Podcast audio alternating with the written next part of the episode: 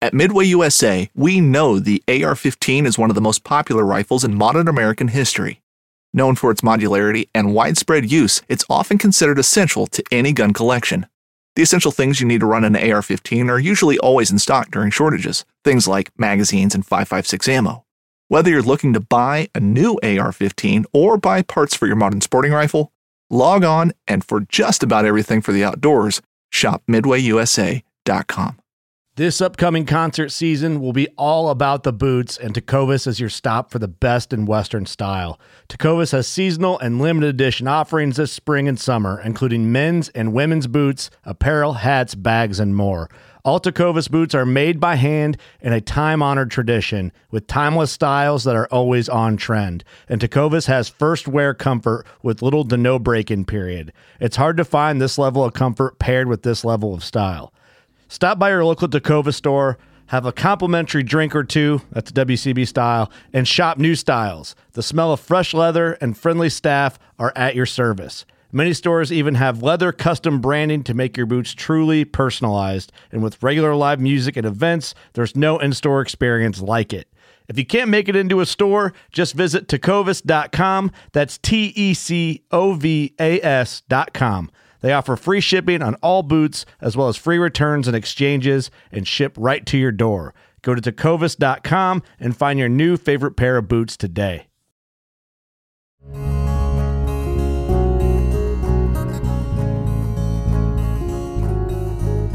Welcome to the Casting Across Fly Fishing Podcast. I'm Matthew of castingacross.com, where I explore the quarry and culture in fly fishing. This is the 187th episode of the podcast. We're going to talk about fishing in the rain, fly fishing in particular, in the rain. And this is a weather influenced podcast because as I sit here on this lovely spring morning with my cup of coffee recording this podcast, it would be a great day to go fly fishing. The fish have been incredibly active they're moving around, they are willing to take flies. There's a lot of insect activity both above and underneath the water. The weather is almost perfect high 60s in the morning, mid 70s throughout the day. The only issue with today is that it's raining. That shouldn't be a deal breaker. Like, I mean, I have to go to work today, but if I had today off, or if I wasn't scheduled to go in and do anything in particular today, today would be a perfect day to go fishing. Still, even though it is raining. Now, there have been a couple of waves of some really, really intense rain that have rolled through, but otherwise, it's been a, just a steady drizzle, and that is a great time to go fishing, especially if you have a fishing trip planned, or if you just have a few hours kicking around and you want to get outside. Don't let a little bit of precipitation bog you down. So, today I'm going to talk about a number of things, and every one of them probably could warrant a podcast episode unto itself. But I'm going to talk a little bit about approach and presentation, about where you should be looking to fish, about why it's a good idea to fish in the rain, and a little bit about gear because obviously stuff's going to get wet. So we're going to talk about all those things. But first and foremost, where should you be fishing? Now, sometimes when we think of rain and the influences of a big precipitation event coming through, we think of high, muddy water, fast water, maybe even water that's dangerous to wade. And so those things are certainly worth considering. If the water is fast and the water is high and the water is dangerous, then you want to stay away. But there's a lot of good things that happen when it rains. So, a, f- a few examples. Uh, there was a spring creek that I would fish on all the time. And now I know a spring creek is absolutely a bad example for why you should fish in the rain because they are oftentimes, especially like limestone style streams, are not significantly influenced by precipitation. By when they get off colored, they usually kind of just go a little bit chalky or cloudy, but they're still virtually transparent. Uh, so they, they don't get influenced the same way that freestone streams do, where the water's flowing from a, a, a long distance, and so it picks up all of the all of the debris and uh, has opportunity to get really high and really muddy.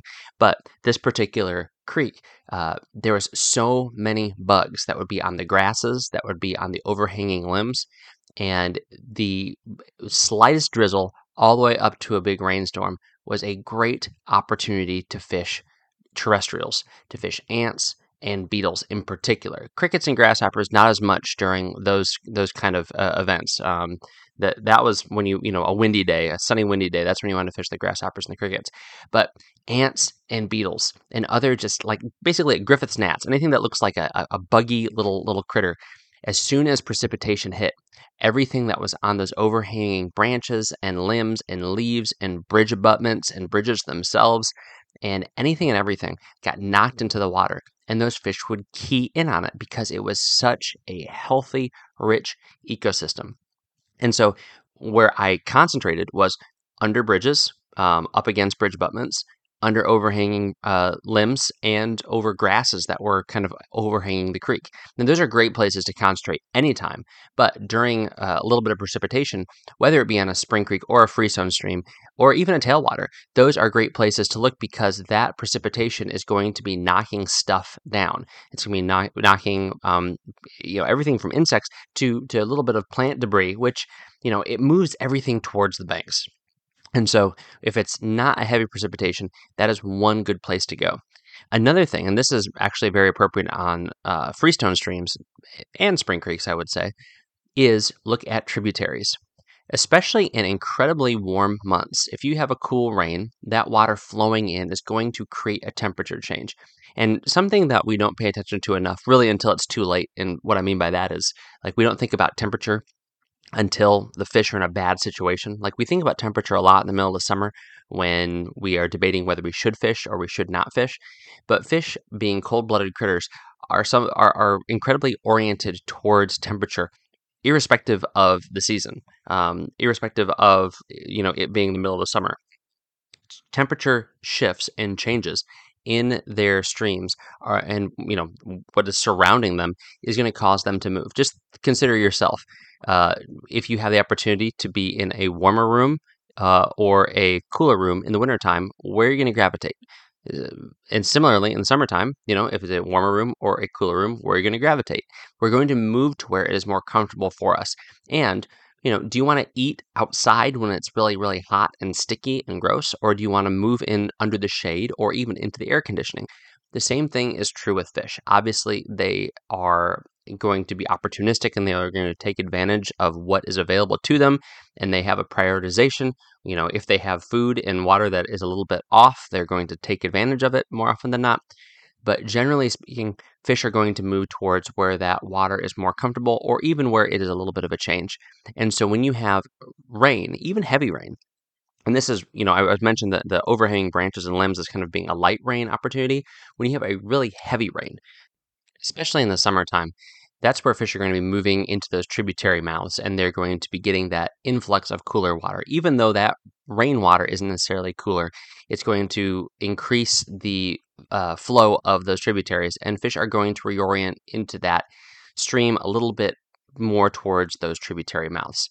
Uh, I have caught so many fish, and I know this is a little bit different, but so many steelhead um, and other fish that are moving around from from uh, lakes into creeks in creek mouths during rain events. And I know there's so many uh, you know things to say about steelhead in particular. Well, to be fair, these are steelhead from the the Great Lakes, but um, the same thing is true with uh, rainbows that live in lakes up here in New England. They will move up into the creeks when there's these rain events.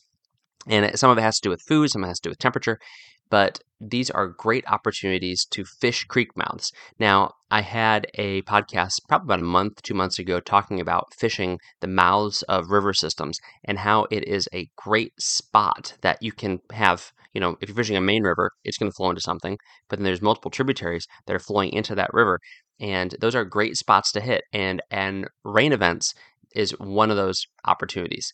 Now, it could be the exact opposite, where if you have two very large rivers that are flowing into one another, and you have one that it is a watershed that has received a lot of rain, which, you know, it could be in one valley, there's a lot of rain, and the next valley over there's not. And so you have where two rivers come together, and one is cloudy and muddy, and the other one is clear. And in that situation, you're going to fish upstream in the clear water. And some of those fish that would have otherwise been in that rainy, muddy, influenced water are going to be moving into that clear part of the stream. So you have to know your own stream system very well, your own watershed system very well to kind of uh, identify these these places. But it's good to think about that. It's good to think, okay, this is where fish are going to be moving potentially based upon the fact that there has been flow. Now, I kind of blended the why and the how uh, in, in in that section a little bit. But another how that I wanted to bring up is patterns. I mentioned fishing terrestrials. Now, terrestrials, by and large, are dry flies, and rainy situations might be the least likely time that you want to fish a dry fly, but is still certainly a possibility, especially if it's a very buggy fly. And terrestrials, even small ones, are very buggy flies, and fish are going to be oriented upwards. And if there are situations like an overhanging branch or some sort of cover, they're still going to orient themselves toward those feeding lanes. But I think the thing that we all think of when we think of off colored water or water that has a choppy surface is streamer fishing.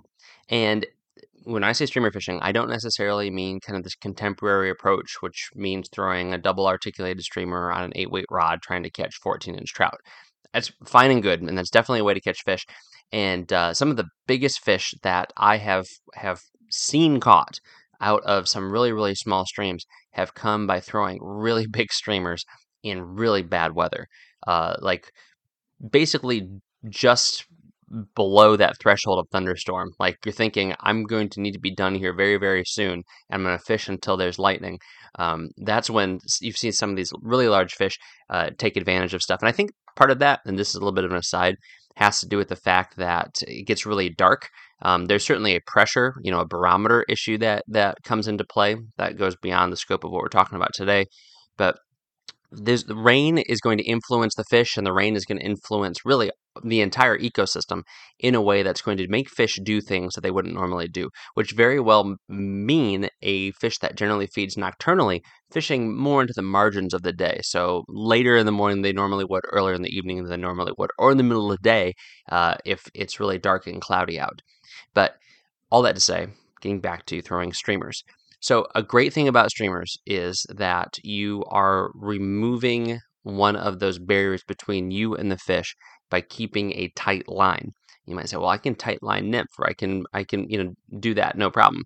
Well, if you are truly tapping into your ability to sense gentle sensations in your fly line and it is raining with any sort of intensity, that is going to get thrown off significantly. So think about how delicate some of the takes are if you are tight line nymphing, or if you're nymphing under an indicator, or if you're just doing a traditional nymph presentation where you don't have an indicator and you don't have um, you know a, a, direct tie from your rod tip down to that fly.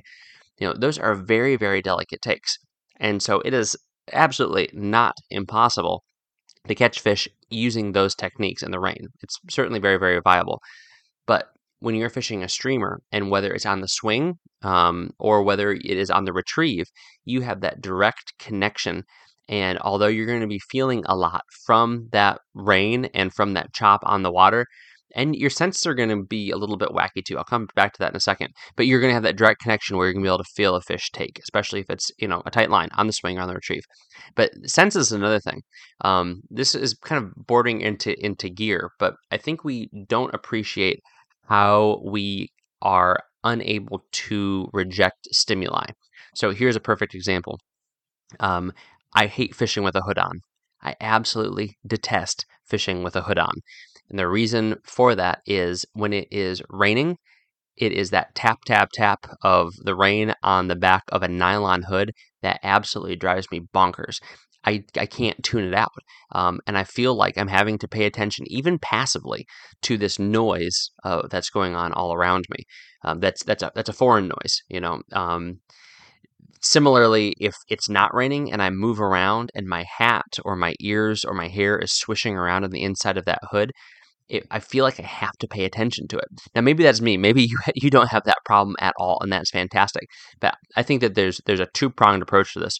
One, be aware of that. If it is pouring down rain and you're going to be hearing all of that noise, not just on your hood, but on the water around you, your other senses might not be as acute as they would be if it is much more serene outside. Uh, I think that's a, that's just a, a biological fact.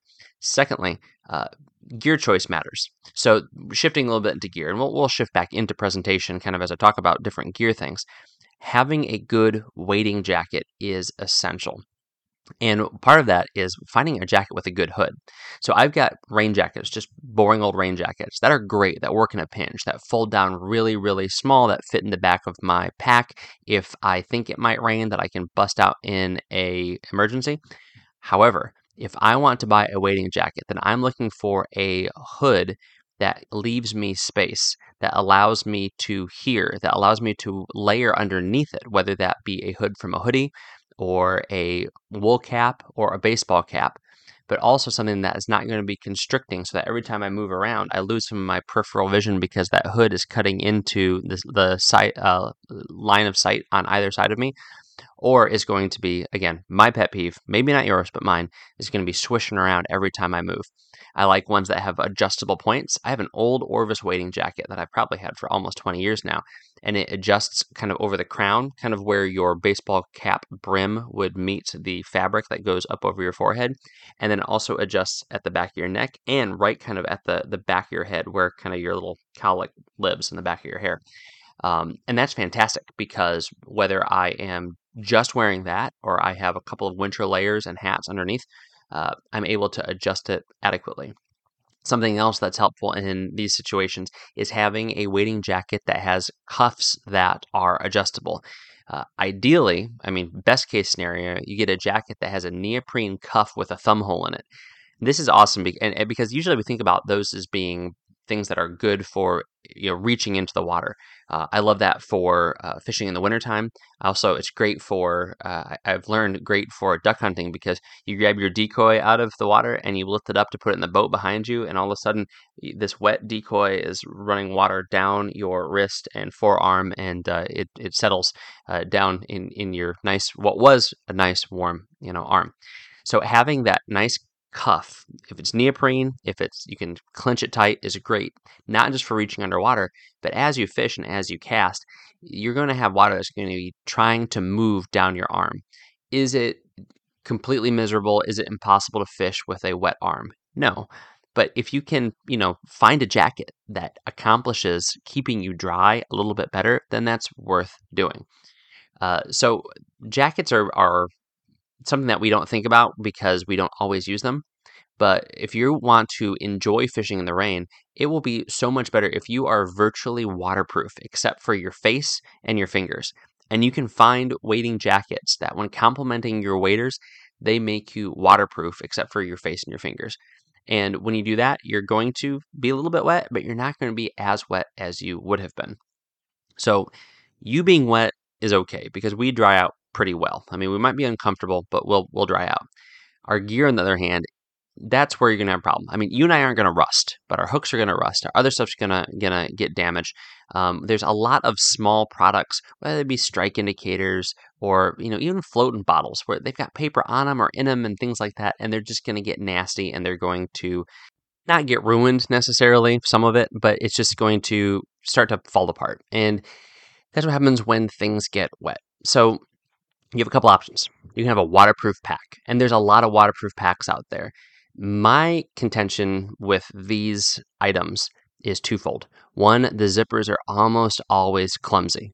Uh, they are very hard to use and they are virtually impossible to use one handed. If you ever used a waterproof zipper, it almost always requires two hand operation, uh, which is not easy if you're standing in the water and holding a fly rod. Uh, secondly, if water gets in water stays in. I mean, it's waterproof, so it's not going to let water out unless you have some sort of incredibly fancy material that is is very very breathable. But even then, uh, like if you've gotten water in your waders, if it's a little puddle of water, it's it's going to stay in there. Oh, third, they're expensive. We'll throw that out there, but let's just pretend that that's not as big of an issue. So m- my preference is to have something, some sort of gear option that is much more streamlined for when I'm fishing in the rain. So my wading jacket has really large bellows style pockets on the chest and then a couple of smaller ones on the inside and then I have my my pocket inside of my waders that is waterproof. So I'm not carrying a pack always when it is raining really hard because I'm not I don't need as many many fly boxes. I am not carrying all of my tiny little mayfly imitations if it is raining hard. I'm carrying my streamers, I'm carrying a couple nymphs, I'm carrying a couple of spools of tippet and some strike indicator and then my tools. And the tools can be dangled and hung, you know, whatever, wherever off of the, the my D rings or, or grommets or wherever on my waders or on my jacket. That stuff is, isn't going to be a problem as long as it's not wet forever. So I usually just do without a pack when I'm fishing in rain, when I'm fishing in really heavy precipitation. Throwing stuff in my jacket pockets, in my shirt pockets, and in my wader pockets. And when you do that, you know, just be aware that if you do open up a pocket or you unzip something and when you're fiddling with things, it gets really wet, then just know that that needs to get pulled out and laid out. I generally do that anyway. If I submerge my pack because I wade, wade too deep, if I drop something, or if it is snowing or raining, I will leave my fly boxes open in the back of my car as I am driving home, or in the trunk as I'm driving home, just as a precaution to keep things from getting wet. Now, I will also, gear related topic here, I will usually go up one line size. So if I usually fish a particular stream with a four weight, I'll fish a five weight. If I usually fish a particular stream with a five weight, a six weight. I think you understand where I'm going with this. It's a very simple concept, but it has to do with the fact that I'm probably going to be taking advantage of some of those presentations that I mentioned earlier, specifically with streamers. So again, not fishing huge, chunky meat kind of style streamers, but just going from what I would normally fish on a particular stream dry flies, streamers, wet flies, little nymphs, and I'm going to maybe fishing a little bit larger of a streamer.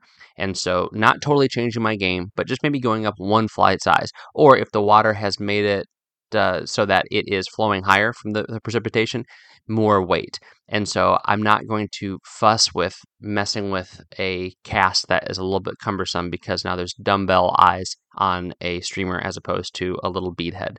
So I'll just, generally speaking, in my mind, I'll go up one weight size with my fly line and my rod as I go to fish after it has been raining. All right. So much ground left uncovered, but hopefully it is a good starting point for you to think about getting out and fishing in the rain. It is not a day ruined if there's precipitation. After all, the fish are already wet. A little couple caveats that I want to add at the end. Uh, remember, lightning, don't fish. Thunder, don't fish. Uh, and also remember that wading becomes more difficult even on your most familiar streams as the flow increases. So just keep those things in mind as you go out and fish in the rain. This week on castingacross.com, two articles about panfish. Who doesn't like panfish? If you say you don't like panfish, there's something you just got to work out. Anyway, uh, first article is called My Top Three Panfish Flies. I use dozens of flies for panfish. I have some of the weirdest, ugliest experimental patterns in my box, and they all catch fish. But consistently, there's three patterns I return to over and over and over again. And so I talk about those in this article, my top three panfish flies. And then Wednesday's follow up was my top three subtle panfish presentations because I go to flies that yield large panfish. There's some flies that will produce all the panfish, right? You know, anything and everything, down to the little like you know half pint size uh, bluegill and whatnot. But I generally gravitate towards flies that will at least give me the opportunity to get bigger fish. And I find as I was writing that article on Monday that there's certain presentations that I also turn to that will inevitably lead me to larger fish because of the way that I fish them. So I write about those, my top three subtle panfish presentations. And I say subtle because I find that those bigger fish aren't just rip roaring, ready to go out and take on the world. They have gotten big for a reason. They have avoided not just anglers, but largemouth bass and snapping turtles and all the other things that they've had to deal with throughout their lives. So, a more subtle presentation seems to yield more and larger panfish when uh, you're, you're fishing in places where those fish have seen some stuff. This week's recommendation on the podcast is the Fly Fishing Consultant, Rob Snowhite's podcast. And, and here's why. Uh, first and foremost, Rob's a good guy. I've known Rob for a long time. Uh, secondly, his podcast is one of the the core podcasts in the fly fishing podcast world.